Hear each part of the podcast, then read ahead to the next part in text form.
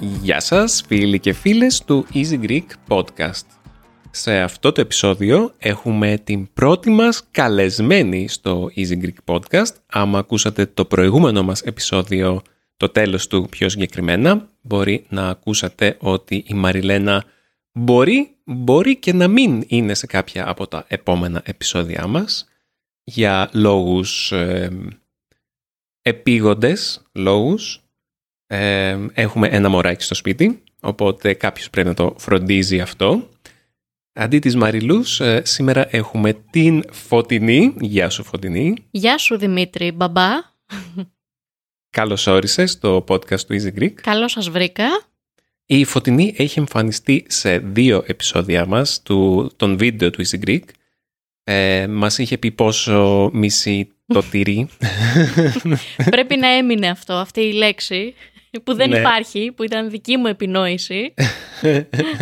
η τυροποδαρίλα. Η τυροποδαρίλα, ναι, αυτή η μυρωδιά του τυριού, ναι. Και επίσης ένα επεισόδιο μας γυρίστηκε στο σπίτι της, ε, πρόσφατο επεισόδιο σχετικά, βέβαια πρόσφατο μέσα σε αυτό το lockdown, το πρόσφατο έχει πάρει διαφορετική έννοια. Είχαμε κάνει το επεισόδιο για το τι μας αρέσει και τι μισούμε. Ναι, πρέπει να ήταν πριν κανένα τρίμηνο περίπου. Κάπου εκεί, ναι, νομίζω Νοέμβριο ήταν. Ήταν κάπου στην προηγούμενη καραντίνα που δεν σταμάτησε βέβαια ποτέ, αλλά τώρα είμαστε σε νέα καραντίνα, ενώ ουσιαστικά είμαστε σε ρί σε καραντίνα από τότε. Ναι, ε, αυτό το, το ότι μπήκαμε στο τρίτο lockdown, ναι. εγώ δεν το καταλαβαίνω. Ε, πότε σταμάτησε το δεύτερο ακριβώς; ναι, αυτά δεν τα έχουμε καταλάβει εμείς εδώ, η αλήθεια είναι. ναι, είναι, είναι μυστήρια που μπορεί να μελετήσουν οι ιστορικοί του μέλλοντος. Ναι, μάλλον πότε ξεκίνησε το πρώτο. Θα είναι εξετάσεις ε, στα θέματα ιστορίας. πότε ξεκίνησε το πρώτο lockdown, πότε ξεκίνησε το δεύτερο, πόσο κράτησε. Κάτι τέτοια μάλλον. Πλάκα, πλάκα. Κάτι τέτοια μάλλον θα γράφουνε. Αυτό. και ξέρεις, θα είναι σε κάποιες γενιές από τώρα και δεν θα το μαθαίνουν το lockdown, δεν θα μαθαίνουν τον κορονοϊό στο σχολείο και θα είναι κορονοϊός, τι είναι αυτό ρε πατέρα, τι, τι, τι κορονοϊό δηλαδή είναι ένας ιός με κορώνα, θες να μου πεις. Ναι, ναι, ναι. Και έτσι. ναι. Όπως κάποια παιδάκια τώρα δεν ξέρουν για τον, ε, για, το, για τον δεύτερο παγκόσμιο πόλεμο τίποτα. Λένε. Και μάλιστα παιδιά που έχουν μπει ιστορία ή φιλολογία ή κάτι τέτοιο που λες, OK, okay, θα, ε, έχουν περάσει θεωρητική, άρα πρέπει να ξέρουν κάτι. OK. Okay. Λοιπόν, ε, Φωτεινή για μένα είσαι ε, από τις πιο μεγάλες αυθεντίες στις σειρές που ξέρω. Άντε καλέ. Μου έχεις βγάλει αυτή την αίσθηση και αυτή την εντύπωση, ίσως επειδή έχεις αυτό τον ε, εντυπωσιακό βωμό με DVD και σειρές και ταινίες στην τηλεόρασή σου, στο σπίτι σου. Ε, ο κόσμος που μας ακούει που είναι σε πιο νεαρές ηλικίες από εμάς θα ακούει DVD και θα λέει έχει DVD στο σπίτι. Τι είναι αυτό, γιατί; ναι, έχω DVD, ανήκω στην ηλικία που κάποτε μάζευα DVD, οπότε υπάρχει μία βιβλιοθήκη πίσω από την τηλεόραση που είναι γεμάτη DVD που πλέον δεν χρησιμοποιούνται. Αλλά κάποτε ήμουν πολύ περήφανη για αυτή τη συλλογή. Καλά, ακόμα είμαι, απλά δεν χρησιμοποιούνται. Ε, δεν χρειάζεται να χρησιμοποιούνται. Χτίζουν χαρακτήρα, χτίζουν ένα ναι, ναι. προφίλ σαν διακοσμητικά. Δηλαδή, εγώ, ας πούμε, είδα αυτά τα DVD και αμέσως ήξερα με ποιον άνθρωπο έχω να κάνω. Ναι. Είναι σαν να έχεις ε, μία δισκοθήκη. Δηλαδή, μπαίνει άλλος στο σπίτι σου και αρχίζει και χαζεύει τους δίσκους σου και λέει «Α, οπότε αυτός ο άνθρωπος ακούει Rainbow, α, αυτός ακούει ε, ξέρω εγώ, Ελευθερία Αρβανιτάκη. Κάπως έτσι, ναι. Οπότε εσύ, Οτιδήποτε. Οπότε εσύ όταν είδες αυτή τη συλλογή, τι ήταν το πρώτο που σκέφτηκες; Πρέπει να μιλήσουμε για σειρές με OK, OK. Ωραία, ωραία. Και αυτή η μέρα ήρθε. Ωραία, ωραία λοιπόν Δημήτρη, ας μιλήσουμε. Λοιπόν, καταρχάς ε, εγώ θα κάνω μία εισαγωγή λέγοντας ότι δεν είμαι ο μεγαλύτερος φαν των σειρών. Δηλαδή έχω δει κάποιες, αλλά δεν θεωρούμε αυθεντία, δεν θεωρώ την αυτό μου ότι έχω δει πολλές σειρές στη ζωή μου, ούτε καν τις, ε, τους, τον, τον κανόνα των σειρών αυ, αυτές τις σειρές που υποτίθεται πρέπει να έχουν δει όλοι κατά κάποιον τρόπο. Μία τέτοια ε, φανερή μεγάλη απουσία από τις σειρές που δεν έχω δει είναι το Friends. Εντάξει, νομίζω, νομίζω δεν έχουμε να πούμε κάτι άλλο. Φεύγω. Ε, Τελείωσε η συζήτησή μας. το podcast σήμερα τελειώνει λίγο άδοξα και προώρα. ναι, ναι, ναι. ναι. Ε, θέλω, αυτό ήθελα να σου το πω για να σου δείξω ότι ε, δεν έχω δει πολλές κλασικές σειρές, αλλά μου αρέσει να βλέπω. Και άμα μία σειρά προσελκύσει το ενδιαφέρον μου, θα τη δω. Ακόμα και άμα δεν είναι του γούστου μου απαραίτητα, μου αρέσει να βλέπω σειρές που δεν ξέρω τι να περιμένω και μου αρέσει να εκπλήσωμαι. Γι' αυτό ήθελα να σε ρωτήσω, ε, καταρχάς, ποια είναι η αγαπημένη σου ξένη σειρά; Αγαπημένη ξένη σειρά. νομίζω δεν έχω αγαπημένη, αγαπημένη. Ε, θα σου πω ε, δύο διαφορετικά πράγματα. Ένα είναι η σειρά που ξεκίνησα και έγινα λάτρης έτσι, των σειρών ε, και η άλλη είναι η σειρά που μπορώ να βλέπω για πάντα. Ωραία, μου αρέσει αυτός ο διαχωρισμός. Ναι. Ε, η σειρά που ξεκίνησαν όλα για εμένα είναι το Lost. OK. Ε, δεν ξέρω αν το ξέρεις. Το ξέρω, αλλά είναι δύο πράγματα που ξέρω για το Lost. mm Βασικά θα σου πω τέσσερα, τα, τα τέσσερα πράγματα που ξέρω για το Lost. Ωραία. Το ένα είναι ότι ο σκηνοθέτης του είναι ο J.J. Abrams, αυτός που έκανε και το επεισόδιο 7 του Star Wars. Ναι. Το δεύτερο είναι ότι έχει να κάνει με ένα νησί. Ναι. Το τρίτο είναι ότι είναι πολύ Και το τέταρτο είναι ότι ποτέ δεν, ε, σε, δεν ανταμείβει τον θεατή για τις ώρες που έχει ρίξει. Έχει ένα τέλος το οποίο είναι σαν το τέλος του Game of Thrones. Δηλαδή έχει μείνει κάπως στην ιστορία για το πόσο κακό ήταν. Τι από αυτά τα τέσσερα μπορείς να μου επιβεβαιώσεις και πες μου λίγο. Λοιπόν, έχεις δίκιο και για τα τέσσερα. Ε, κάτι πολύ σημαντικό ε, που μάλλον δεν ξέρεις είναι ότι έχει να κάνει με ένα αεροπορικό ατύχημα. Α, ναι. Ή μάλλον δυστύχημα. Ποια είναι η διαφορά, Όλ... ατύχημα και δυστύχημα; Ε, δυστύχημα είναι όταν έχει ατυχή κατάληξη. Ενώ το ατύχημα μπορεί να ζήσει κάποιος. Α, εννοείς ε, ότι στο ατύχημα, στο δυστύχημα υπάρχουν ε, ανθρώπινες απώλειες. Ακριβώς, ναι, ναι, ναι. ναι. Okay. Ε, όλα ξεκίνησαν σε, με μία πτήση, μπήκαν κάποιοι άνθρωποι τυχαίοι σε ένα αεροπλάνο να πάνε από το ένα μέρος στο άλλο.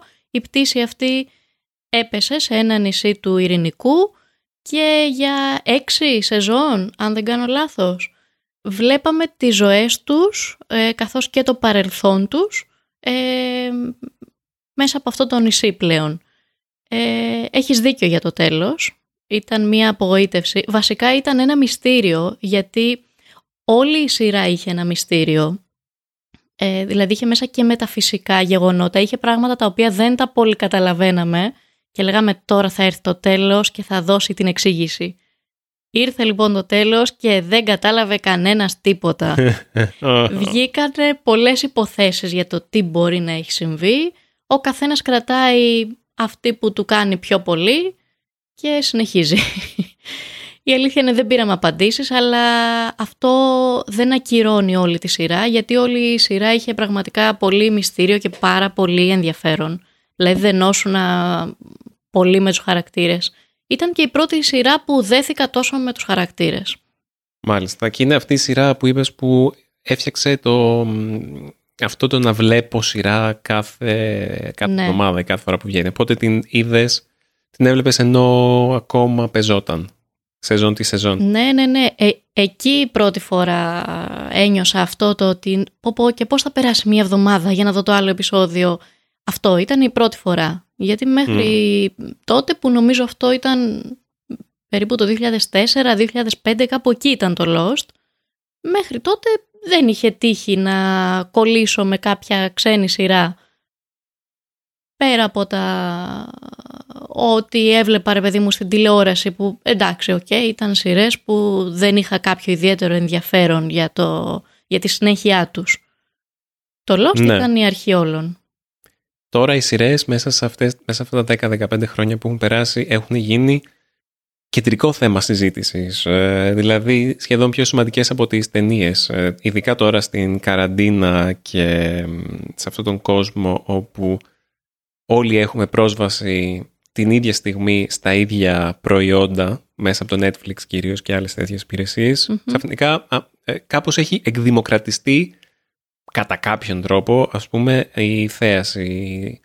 Δηλαδή όλοι, βλέπ, όλοι μπορούν να συζητήσουν για τέτοια πράγματα. Οι κυκλοφορίες στο Netflix είναι όπως κάποτε ήταν κυκλοφορίες στο σινεμά. Ξέρεις, δημιουργούν. Έχω αυτή την αίσθηση. Ακριβώς, ακριβώς. Ναι, οπότε αν κάτι είναι καλό που πλέον βγαίνουν πολύ καλές σειρές ε, επί τόπου είμαστε, είδες αυτό, ξεκίνα αυτό, είναι πολύ καλό. Και κάπως έτσι είναι, όλοι μπορούμε να συζητήσουμε κοινά θέματα. Εγώ η πρώτη μου σειρά που, ήταν, ε, που μου δημιούργησε αυτό το, την αίσθηση ότι ήθελα, δεν μπορούσα μάλλον να περιμένω μέχρι το επόμενο ήταν το Game of Thrones. Εδώ πάλι είμαστε αντίθετοι γιατί δεν το έχω δει. Δεν το έχεις δει. OK, okay, ούτε εγώ έχω δει το Lost, οπότε είμαστε... Η αλήθεια είναι ότι είδα τον πρώτο κύκλο, ε, πεθάνανε όλοι όσοι συμπαθούσα και λέω δεν θα δω το δεύτερο. και έτσι δεν το συνέχισα. ναι. Και έτσι δεν το ναι. συνέχισα. Το καταλαβαίνω. Ε, η αλήθεια είναι ότι έχει μία... Η πρώτη κύκλη είναι ο ένας καλύτερος από τον άλλον. Έχει μια ανωδική πορεία η σειρά μέχρι τον τέταρτο κύκλο, μετά χαλάει. Ναι. Πήγε περίπου πόσο, 7 σεζόν ή όχι, 8. 8. Okay. Και θυμάμαι το, το τελευταίο επεισόδιο που βγήκε το ε, πρόπερση ήταν και ήμασταν με τη Μαριλένα, ήμασταν στον Καναδά εκείνη την περίοδο και στο, σε ένα μπαρ στο Μόντρεαλ πήγαμε να το δούμε. Ναι. Ε, όταν βγήκε δηλαδή το είδαμε σε απευθείας σύνδεση. Α, το έδειξε το μπαρ δηλαδή. Το έδειξε το μπαρ, ναι. ήταν, με, έκανε προβολή το μπαρ. ήταν κατάμεστο. Δηλαδή ήμουν, πώς να σου πω αυτό, σε εποχές κορονοϊού δεν θα γινόταν ποτέ. Δεν μπορούσα να στρίψω από το πόσο κόσμο είχε μέσα το μπαρ. Εντυπωσιακό. Και ναι, και εκεί ήταν πάρα πολύ απογοητευτικό το τέλος. Τέλος πάντων δεν θα μπούμε σε λεπτομέρειες γι' αυτό. Αλλά το Game of Thrones είναι για μένα αυτό. Το, ό,τι είναι το Lost για σένα νομίζω είναι το Game of Thrones για μένα. Ναι. Όχι απαραίτητα αγαπημένη μου σειρά, αλλά ήταν μια αποκάλυψη σχετικά με το πόσο μακριά μπορεί να φτάσει αυτό. Ειδικά η πρώτη κύκλη που δεν είναι μόνο θέαμα.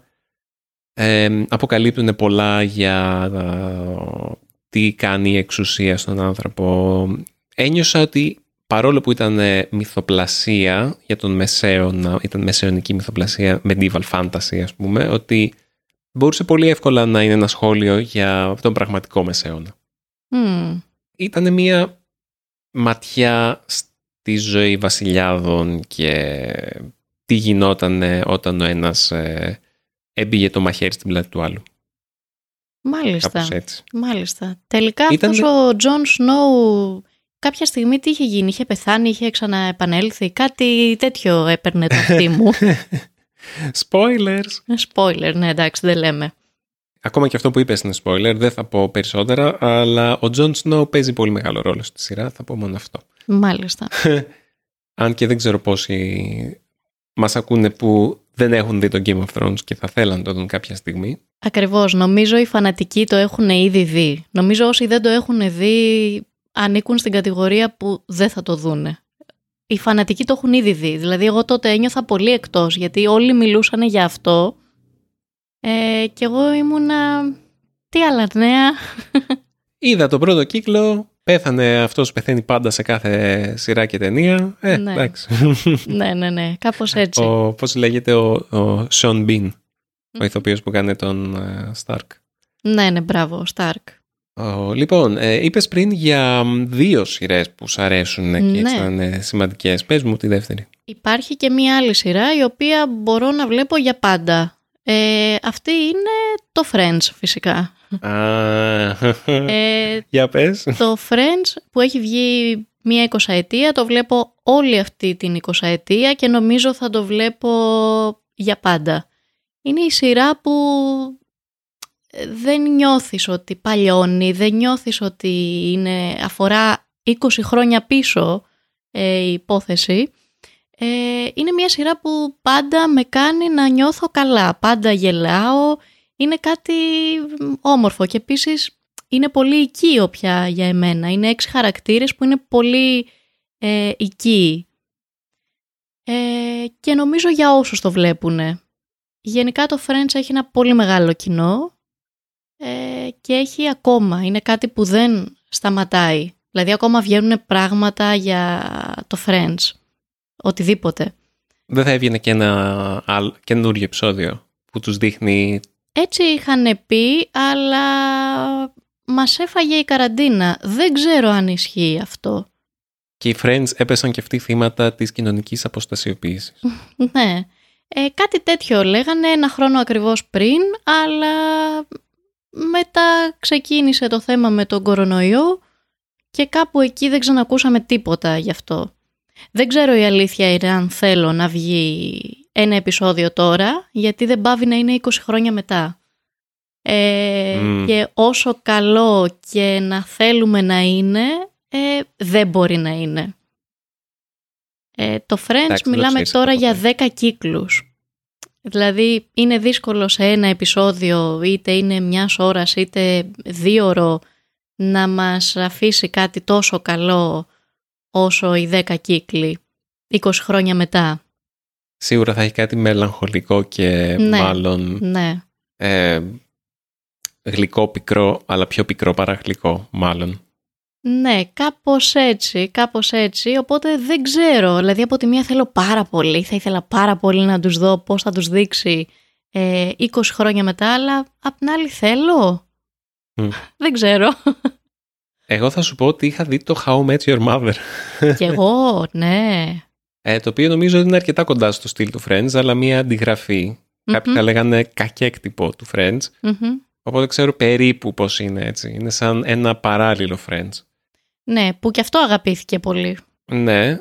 Ποτέ δεν το τελείωσα, το βαρέθηκα, να σου πω την αλήθεια. Πολλές σειρές ποτέ δεν τελείωσα, να σου πω την αλήθεια. Το έχω αυτό. Δηλαδή, είμαι από τους ανθρώπους που άμα δεν τραβάει ένα βιβλίο, μια σειρά, ταινίες συνήθως τις τελειώνω.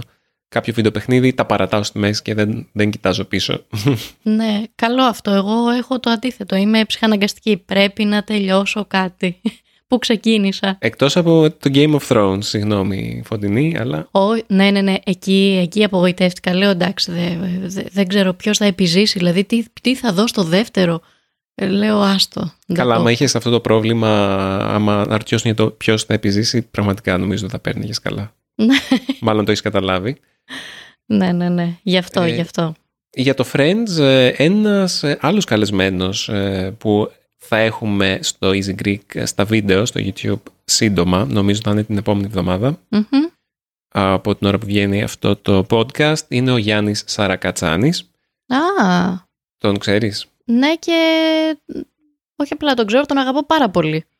Αυτός έχει μιλήσει για το Friends. Ακριβώς. Ναι. Έχει μιλήσει για το Friends και για το τι μας έκανε το Friends ε, στη γενιά μας. Ακριβώς, έχει πολύ πλάκα. Mm. Ε, μ' αρέσει και εμένα πολύ, οπότε τον κάλεσα στο Easy Greek. Και τέλεια. στο επεισόδιο της επόμενης εβδομάδας ε, μιλάμε, θα το, θα το δεις. Τέλεια, τέλεια. Ναι, και εμένα μου άρεσε τι είπε για το πώς δεν αλλάζουν και δεν εξελίσσονται και οι friends κάπως. Ε, για τους χαρακτήρες που πήγαιναν να βγουν από την, ε, όχι στασιμότητα ακριβώς, αλλά από τη μονιμότητα, από αυτό το κάνουμε το ίδιο πράγμα, είμαστε οι ίδιοι άνθρωποι κατά βάση εδώ και δέκα κύκλους. Ακριβώς. Όταν ένας χαρακτήρας πήγαινε να κάνει κάτι διαφορετικό, οι υπόλοιποι θα τον τράβαγαν πίσω κατά κάποιο Αυτό το σχολίαζε. Τέλος πάντων, ε, μπορούμε να μιλήσουμε για ελληνικές σειρές κιόλας. Ή πριν πάμε στις ελληνικές σειρές να μιλήσουμε για το Netflix, που είναι ίσως κάτι το οποίο έχει πολλοί από αυτούς που μας ακούνε μπορεί να έχουν δει κάποια σειρά. Είναι αυτό που λέγαμε πριν ότι είναι το μπορείς να ρωτήσεις κάποιον λοιπόν τι βλέπεις στο Netflix αυτό τον καιρό και να ξεκινήσει μια κουβέντα από εκεί όπως με το σινεμά κάποτε τα παλιά καλά χρόνια πριν την καραντίνα. Όντως. Ναι, μας λείπει το σινεμά. Ε, πρόσφατα είδαμε το Gambit της Βασίλισσας, το Queen's Gambit. Ναι, ναι. Πιο ωραία σειρά που είδαμε τελευταία. Όντως, πολύ ωραία σειρά. Η Μαριλένα έβλεπε το στέμα, αλλά το βαρέθηκε στον τρίτο κύκλο. εγώ το τέλειωσα. Μένα μου αρέσει πολύ η ηθοποιός που έκανε την ε, Βασίλισσα Μετά τον τρίτο κύκλο. Ναι, στον τρίτο και στον τέταρτο, εξαιρετική. Ναι, η Olivia Colman. Μ' αρέσει, είναι στην ε, σειρά που σου έλεγα, στο Peep Show. Α, ναι, μπράβο, που δεν την έχω δει. Που είναι κομμωδία. Είναι ο ρόλος της τόσο διαφορετικός στο Peep Show. Ναι, Και αυτή είναι πάρα πολύ ωραία κομμωδία, πολύ ωραία σειρά, πολύ διαφορετική. Γενικά εμένα μου αρέσουν περισσότερο. Έχω μια αδυναμία στις βρετανικές σειρές και στις βρετανικές κομμωδίες συγκεκριμένα. Είναι το αδυναμό μου σημείο. οπότε σου αρέσει αυτό το χιούμορ; Σου αρέσει Ναι. η προφορά, τι σου αρέσει; Μ' αρέσει το χιούμορ, είναι λίγο πιο πνευματώδες. Είναι πιο πνευματώδες, πιο σαρκαστικό, πιο deadpan μερικές φορές το λένε στα αγγλικά, δηλαδή το αστείο δεν είναι ξεκάθαρο, το λένε, λένε κάτι αστείο αλλά δεν γελάνε με το αστείο τους. Επίσης αυτό είναι χαρακτηριστικό ότι στις κομικές σειρές η διαφορά μεταξύ βρετανικών και αμερικάνικων κομικών σειρών είναι ότι στην Αμερική το γέλιο είναι κονσέρβας όπως το λένε, canned laughter, Ναι, το, το ναι. βάζουν από πάνω. Ενώ υποτίθεται πως στις βρετανικές σειρές ε, στο στούντιο έχουν ε, κοινό, ζωντανό κοινό, το οποίο γελάει εκείνη τη στιγμή στα γυρίσματα. Αυτό έχω ακούσει, δεν ξέρω άμα είναι αλήθεια, ναι, ναι. αλλά ναι, το θυμάμαι. Οπότε έβλεπες και Mr. Bean; Mr. Ναι, αλλά δεν είναι το χαρακτηριστικό, δεν είναι οι σειρές που έχω στο μυαλό μου ως βρετανική κομμωδία, έτσι. Δηλαδή, σκέφτομαι Black Books, Ναι. σκέφτομαι Spaced, Μμμ. άλλοι είναι από αυτούς που κάναν το Shaun of the Dead και Ναι. το Hot Fuzz. Ε, το Pipso είναι επίσης μία που μου αρέσει πολύ, το ανέφερα. Αυτές είναι αγαπημένες μου, δεν μου έρχονται άλλες τώρα, πάνε- πάει και πολύς καιρός. Μμμ. Γενικά μου αρέσουν οι βρετανικές σειρές και το Sex Education ας πούμε. Ναι, ωραία ήταν. Αυτό δεν είμαι σίγουρος καν άμα είναι βρετανικό, αλλά είναι στην Αγγλία, οπότε φαντάζομαι ότι θα είναι βρετανικό. Μπορεί και να μην είναι, ποιος ξέρει. Μμμ. Ναι. Α, και αυτό, Netflix. Netflix, πολύ Netflix. Ναι, την τελευταία διετία βλέπουμε αρκετά. Άλλο βρετανικό, το οποίο δεν είναι κομμωδία, αλλά είναι πολύ ωραίο. Ούτε το Sex Education είναι κομμωδία. Αλλά εντάξει, είναι το The End of the Fucking World. Α, ναι. Νομίζω επειδή αυτό μου είχε πει η Μαριλού πρέπει με αυτό να ξεκίνησα. Στο Netflix. Είναι πολύ, πολύ δυνατό. Ναι, ναι, πρέπει να Πολύ ξεκίνησα με αυτό γιατί μου το είπε η Μαριλού. Έχει και δεύτερο κύκλο. Εντάξει, δεν θα πω τώρα για Casa de Papel. Εντάξει, με αυτό όλοι κολλήσαμε. Αν και το Είναι- τελευταίο κύκλο δεν τον είδα εγώ. ναι, Αλλά οι δύο πρώτοι ήταν εξαιρετικοί. για μένα είναι ένοχη απόλαυση. δηλαδή δεν μπορώ να αντισταθώ να το δω όταν βγαίνει καινούριο κύκλος, αλλά ενώ τον βλέπω λέω, «Πφ, ξέρεις, βάζω το πρόσωπό μου στα χέρια μου και λέω Μα τι βλέπω, αλλά δεν μπορώ να σταματήσω. Θυμάμαι που το βλέπατε τα βράδια στην Κίμολο. Ναι, ναι Μμμ. ακριβώς. Ε, και είχαμε τόση υπερένταση μετά από κάθε επεισόδιο που δεν μπορούσαμε να κοιμηθούμε. ναι, ναι, ισχύει, ισχύει. Και γενικά μετά νομίζω από αυτή τη σειρά έγινε και ένα μπαμ με τις ισπανικές σειρές. Ναι, ναι. Ναι. Ξεκάθαρα. Ε, Μμμ. δε- αν και δεν έχω δει άλλη ισπανική σειρά μετά από αυτό που να μπορώ να θυμηθώ. Έχω δει κάποιες ισπανικές ταινίες. Ναι. Το Tok Tok. Αλλά εντάξει, ας μην μπούμε σε Πολύ γέλιο. πολύ γέλιο, πολύ ωραία, αλλά ας μην μπούμε σε ταινίες παρόλο που είναι και αυτό Netflix. Ναι, ναι, ναι. Είναι άλλη Ναι. κατηγορία. Άλλη κατηγορία, άλλο επεισόδιο. Ακριβώς. Ας μπούμε τώρα σε ελληνικές σειρές, γιατί έχεις δει αρκετές ελληνικές σειρές από όσο ξέρω. Εγώ έχω δει ελάχιστες έως καμία, ποτέ δεν ήμουν φαν. Ναι. Δεν ξέρω κάτι στη θεματολογία των ελληνικών σειρών, στη σκηνοθεσία, δεν με έχει κρατήσει. Είμαι σίγουρος ότι υπάρχουν καλές Μμμ. ελληνικές σειρές, αλλά δεν έχει τύχει να, να δω. Ε, Θυμάμαι, έβλεπα με την μάνα μου όταν ήμουν μικρός, βλέπαμε κάτι σειρές τύπου, δεν θυμάμαι καν την, το όνομα αυτής της ηθοποιού και αυτής της σκηνοθέτητας, λεγόταν Επιθυμίες. Α, ε, εντάξει, πήγε σε κάτι βαρύ. Ήσουνα και μικρός, ήσουνα και μικρός, δηλαδή... Το έβλεπε εκείνη και το έβλεπα μαζί της. Μιλάμε τώρα Ναι. πριν πφ, 20 χρόνια, 22 χρόνια, δεν θυμάμαι καν πόσο, αλλά πώς να σου πω, Ναι, ναι, ναι, όχι, όχι, όχι. Υπάρχουν κοινωνικό δράμα. τελείως όμως, ναι. Και Ναι. καθημερινό νομίζω ήταν, αν δεν κάνω λάθος. Μ, δεν, θυμ- νομίζω όχι. Δεν Μμ. νομίζω ότι ήταν- ότι ήταν Δεν καθημερινό. θυμάμαι, δεν θυμάμαι, δεν το έβλεπα. Όχι, όχι, έβλεπα πιο ανάλαφρα. Τώρα που είπες ε, καθημερινό μπορούμε να σχολιάσουμε το Ε. hit. Ε, άγριες μέλισσες. ναι.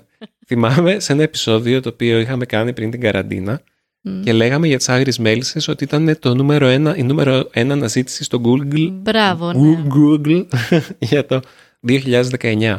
Ε, μα ναι. Και λέγαμε τότε άγριες μέλισσες. Τι είναι αυτό, ξέρεις, θυμάμαι, θυμάσταν εγώ και η Μαριλένα και το σχολιάζαμε και τώρα είναι φανατική η Μαριλένα. Ακριβώς, ακριβώς, ναι. Ε, Και κάθε εσύ; βράδυ λέμε τα νέα μας, λέμε τι είδαμε, πόσο μας σόκαρε και ε, τι θα γίνει. Ναι, η αλήθεια είναι ότι έχουμε κολλήσει, είναι πολύ καλογυρισμένη η σειρά, είναι, ε, προβάλλεται τέσσερις φορές την εβδομάδα και παρόλα αυτά έχει ένα πάρα πολύ καλό αποτέλεσμα. Κάτι που είχαμε χρόνια να δούμε σε ελληνική σειρά. Ε, εμένα δεν μ' αρέσει πάρα πολύ. Τη βρίσκω λίγο... μ, κάπως τη βρίσκω τραβηγμένη Δράμα. από τα μαλλιά. Όχι, δράμα δεν είναι απαραίτητα κακό. Απλά επειδή ακριβώς είναι ότι είναι καθημερινή σειρά, νιώθω ότι δημιουργούν καταστάσεις που λίγο τις κοιτάζω και λέω «ΟΚ, αυτό φαίνεται ότι το κάνανε για να βγει σενάριο και για να βγει πλοκή και να βγει το επεισόδιο και ότι μ, δεν». Ε, έχω- επειδή δεν έχω παρακολουθήσει με προσοχή, ψήλο ξέρω τους χαρακτήρες επειδή βλέπει η Μαριλένα και κοιτάζω κάθε τόσο, ας πούμε, ξέρω πάνω κάτω ποιοι είναι οι καλοί ποιοι, και, και ποιοι οι κακοί. Ακριβώς, ναι. Ε, και αυτό, δηλαδή νομίζω ότι το παρατραβάνε, αλλά έχω να πω ότι η ποιότητά της έχει μ, αυξηθεί, ότι έχει γίνει καλύτερη από τον πρώτο κύκλο. Στο δεύτερο κύκλο, στον πρώτο κύκλο είχα προσέξει ότι ήταν τα σκηνικά φαινόντουσαν ψεύτικα, ας πούμε. Α, μάλιστα. Και, ναι. κά, και κάπως έτσι. Ενώ τώρα αυτό δεν το προσέχω τόσο πολύ. Και μου αρέσει και η μουσική πολύ. Μουσική πάρα πολύ καλή, πολύ ωραίο soundtrack. Ε, έχεις δίκιο, είναι αρκετά τραβηγμένο, αλλά μ, δεν ξέρω γιατί. Ναι, μεν είναι τραβηγμένο, αλλά αρέσει. Δηλαδή, μ' αρέσει. Δεν, είναι λίγες οι στιγμές που θα σκεφτώ, εντάξει, δηλαδή, το παρακάνανε, έλεος. Ενώ ισχύει αυτό. Αντικειμενικά ισχύει. Αλλά είναι καλό, είναι καλό. Κάτι αντίστοιχο, ε, τέτοια παραγωγή ε, ήταν πριν αρκετά χρόνια το νησί. Δεν ξέρω αν σου λέει κάτι. Α, Βικτόρια Χίσλοπ. Μπράβο, μεταφορά Ναι. από το βιβλίο της, Ναι. ε, όπου ήταν και τότε μια εξαιρετική δουλειά. Βέβαια, εβδομαδιαία ε, δουλειά, όχι καθημερινή όπως είναι αυτή, αλλά και πάλι φοβερά σκηνικά, φοβερή φωτογραφία ε, μ, και επειδή είναι λίγο σπάνιο να δεις καλή δουλειά όπου είναι από βιβλίο στην οθόνη, ε, αυτό ήταν πολύ καλή δουλειά, πολύ καλή μεταφορά. Μμ. Το θυμάμαι που παίζονταν και ο πατέρας μου μου είχε κάνει δώρο το βιβλίο, αλλά δεν το έχω διαβάσει ακόμα. Πότε δεν είναι αργά. Ποτέ δεν είναι αργά. ναι, ναι. Άλλο, θυμάσαι κάτι άλλο που έβλεπες; Έβλεπα τον Κωνσταντίνο και Ελένης. Α, ναι. Ε, το οποίο, ε, παιδιά, όσοι μας ακούτε που δεν είστε από την Ελλάδα και δεν έχετε δει ελληνική τηλεόραση, είναι νομίζω η πιο... Μμ. Είναι η σειρά που έχει παιχτεί περισσότερες φορές επανάληψη ever στη, στην ιστορία. Νομίζω ότι για δεν ξέρω και εγώ πόσα χρόνια κάθε μέρα ο Αντένα παίζει εκεί τρεις παίζει Κωνσταντίνο και Ελένης. Δεν ξέρω αν το κάνει ακόμα, αλλά ναι, θυμάμαι ναι. ναι, ακόμα. Το Ω. κάνει ακόμα γιατί ε, το πέτυχα σήμερα. Οπότε, ναι, για πάντα θα παίζεται αυτή η σειρά. Όπως και αντίστοιχα στο άλλο κανάλι, στο Μέγκα, για πάντα θα παίζονται οι δύο ξένοι. το ένα είναι σειρά του 2000 και η άλλη του πότε, 90... Δεν Δεν, ξέρω. δεν θυμάμαι, ούτε εγώ δεν θυμάμαι. Μιλάμε πριν 20 χρόνια και έτσι. Ναι, ναι, ναι, ναι, ναι. Ναι, είναι Μμμ. κάποιες σειρές που παίζονται για πάντα. Δηλαδή και να θες να τις ξεχάσεις δεν μπορείς. Τότε εγώ πήγαινα σχολείο που έπαιζε το Κωνσταντίνο και Ελένης και το έβλεπα όταν έβγαινε σε καινούργια επεισόδια. Αλλά δεν θυμάμαι εκείνη την εποχή, γιατί πάει καιρός. Ναι. Αλλά μ, ακόμα το βρίσκω κάπως αστείο. Αν και ε, το, έχω, το έχω βαρεθεί, για να είμαι απόλυτα ειλικρινής. Το άλλο που είναι πάρα πολύ ωραίο που μου αρέσει είναι η απαράδεκτη. Αν και Α, εγώ μπράβο. Ήσουν εγώ- αγέννητος. δεν ήμουν αγέννητος. Ε, ήμουνα, παιδ, ήμουνα, μι- ήμουνα παιδάκι όταν έπαιζαν οι απαράδεκτοι και παρόλο που δεν το καταλάβαινα, μ' άρεσε και το χάζευα. για κάποιο Ναι. λόγο μυστήριο που ήμουν 6-7 χρονών. Εμένα η απαράδεκτη είναι μ, από τις αγαπημένες μου ελληνικές σειρές και εντάξει μαζί με κάποια άλλα είναι στα top. Δηλαδή είναι αυτά που ακόμα γελάω. Πες μου Πες. κάποια άλλα top. Τέσσερις καταπληκτικοί ηθοποιοί. Λοιπόν, άλλα top. Ε, τότε ήταν επίσης οι τρεις χάριτες. Μμ. Τρεις αδερφές στο ίδιο σπίτι, άστα να πάνε. Ε, μετά, άλλο, λίγο μεταγενέστερο, ε, είναι τα εγκλήματα. Α, ναι, το θυμάμαι. Όπου αυτό το βλέπω ακόμα, εντάξει, και με αυτό γελάω πολύ.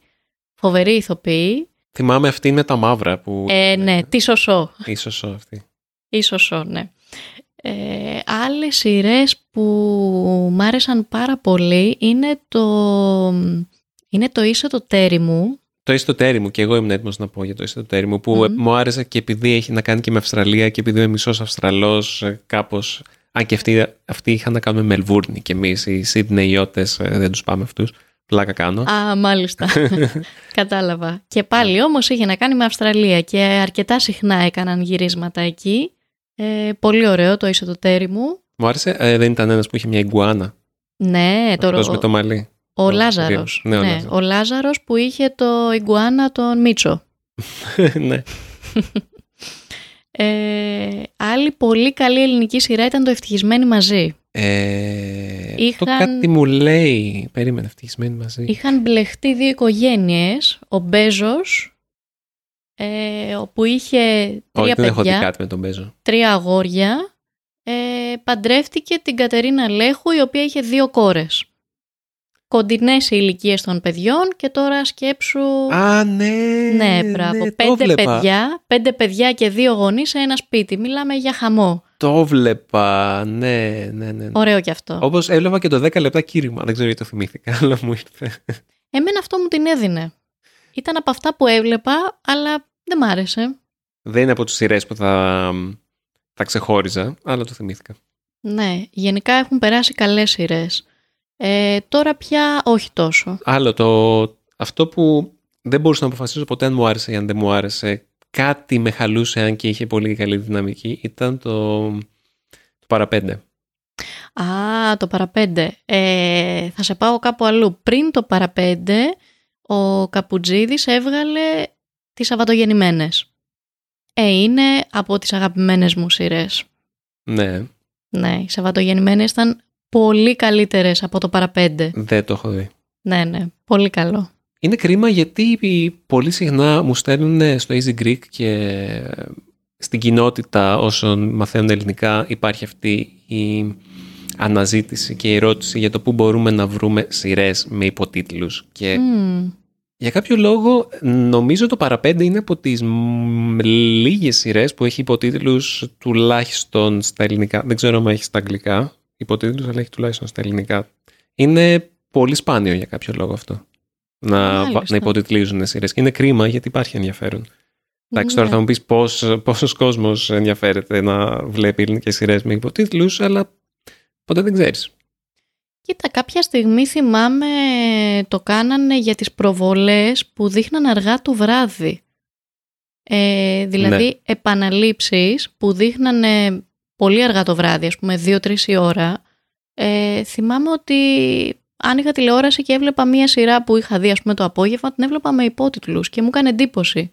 Και λέω προφανώς είναι λόγω ώρας, για να μπορεί ο άλλος χωρίς ήχο ε, να διαβάζει.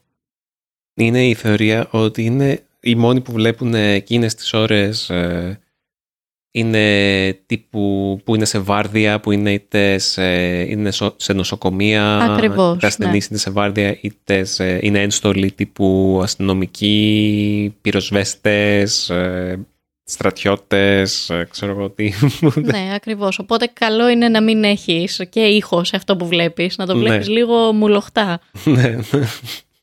Ε, νομίζω ότι μ, έχουμε μιλήσει αρκετή ώρα ήδη. Άμα δεν έχεις κάτι άλλο να, να πεις, δεν μου ήρθε και εμένα καμιά άλλη σειρά. Μπορούμε να το κλείσουμε κάπου εδώ. Μμμ. Ε, έχεις; Νομίζω όχι. Τι βλέπεις τώρα; τίποτα. Πολύ ωραία. ήθελα, Γιατί να, άραγε; στα, ε, ήθελα να δω το Expanse που είναι επιστημονική φαντασία. Ναι. Και ήθελα να τελειώσω κάποια στιγμή και το Man in the High Castle, αλλά ποτέ δεν τελείωσα αυτό και αυτό μία σειρά. Και οι δύο σειρές είναι στο Amazon Prime, αλλά εγώ δεν έχω Amazon Prime γιατί μου την δίνει η Amazon. Τέλος πάντων και έτσι κατεβάζω. Κατάλαβα. ναι, ναι, ναι. Ναι. Ε, ναι, αυτό δεν έχω δει κάποια άλλη σειρά τελευταία. Δεν μου έχει κινήσει το ενδιαφέρον. Εσένα; Μάλιστα. Ε, και εγώ τώρα δεν βλέπω κάποια σειρά γιατί βλέπω ταινίες Στο Σινόμπο. σε άλλη πλατφόρμα ακριβώς, στο Σινόμπο, ελληνική πλατφόρμα. Κάνουμε, Αλλά- ξέρεις, ε, κάθε φορά α, κάνουμε μια πρόταση της εβδομάδας. Και μπορούμε να, κάνουμε, να προτείνουμε το Σινόμπο αυτή τη φορά. Για Το όλους εσάς. Σινόμπο, παιδιά, είναι μια πάρα πολύ ωραία πλατφόρμα με ταινίες αρκετά ιδιαίτερες που δεν τις βρίσκεις τόσο εύκολα. Ε, κάντε μια βόλτα, δείτε το, γιατί νομίζω οι 14 πρώτες μέρες είναι δωρεάν, οπότε νομίζω θα σας αρέσει. Ακούγεται σαν διαφήμιση, δεν είναι. Δεν είναι, δεν μας πληρώνουν γι' αυτό. Άμα θέλετε πληρώστε μας, δεν έχουμε πρόβλημα. Εμείς το Α, κάνουμε και τσάμπα. Ακριβώς, αλλά και εμείς κάπως έτσι το ξεκινήσαμε ε, και μας αρέσει, το έχουμε κρατήσει. Ναι, Πόσο το ναι. έχουμε και αυτό, κάνα τρίμηνο, τετράμινο το έχουμε και αυτό. Ναι, αξίζει. Μμ. Ε, έχει ταινίες που παίζουν σε φεστιβάλ κυρίως. Δηλαδή είναι... Μπράβο, ναι. Και μπορεί κάποιος να πει: Ω, εμένα δεν μου αρέσουν οι ταινίες φεστιβάλ, αλλά μ, είναι πολύ ωραίες. Σίγουρα θα βρεις κάτι που θα σ' αρέσει σε στυλ. Ακριβώς, έχει ταινίες για όλα τα γούστα. Δεν είναι, δεν είναι όλες ούτε λάνθιμος, ούτε τέτοιο στυλ ελληνικών ταινίων Ναι. που είχαμε πει. Που θα κάποιες- βρεις βέβαια και λάνθιμο; θα βρεις και λάνθιμο αν σ' αρέσει και δεν λέω κάποιες ταινίες στυλ λάνθιμος είναι ωραίες. Εμένα μου αρέσει ο λάνθιμος προσωπικά. Και εμένα μ' αρέσει. Ε, αλλά μπορείς να βρεις, έχουμε, είχαμε βρει μια πολύ ωραία γαλλική κομμωδία στο, στο Σινόμπο. Ναι. Μια πολύ ωραία ταινία για την ε, Χρυσή Αυγή, οι γυναίκες της Χρυσής Αυγής. Α, μάλιστα. Φοβερή ναι, ναι. ταινία, Ναι, ντοκιμαντέρ, που Μμμ. Ξεβρακώνει τη Χρυσή Αυγή με έναν πολύ ενδιαφέρον τρόπο. Και δεν είναι καν ελληνική ταινία. Μμ. Ένας Νορβηγός την έκανε. Ε, έχει πάρα πολλά γενικά. Ναι, ναι, είναι καλό, είναι Όρεξη καλό. να έχεις να ψάχνεις. Ακριβώς, οπότε σε λίγο ξανά συνέχεια με σειρές. Ωραία. Λοιπόν, σε ευχαριστώ πάρα πολύ Φωτεινή που ήσουν μαζί μου. Εγώ σε ευχαριστώ Δημήτρη, εγώ σε ευχαριστώ. Ελπίζω να το απόλαυσες. Πολύ, θα ξανάρθω. Θα ξανάρθεις και την επόμενη φορά θα μιλήσουμε για ταινίες. Τέλεια, τέλεια. Ωραία. Τα λέμε σύντομα. Γεια σου, φιλιά. Φιλιά. Και εγώ θα σας πάω στη σημερινή παράξενη Ελλάδα. Προσδεθείτε.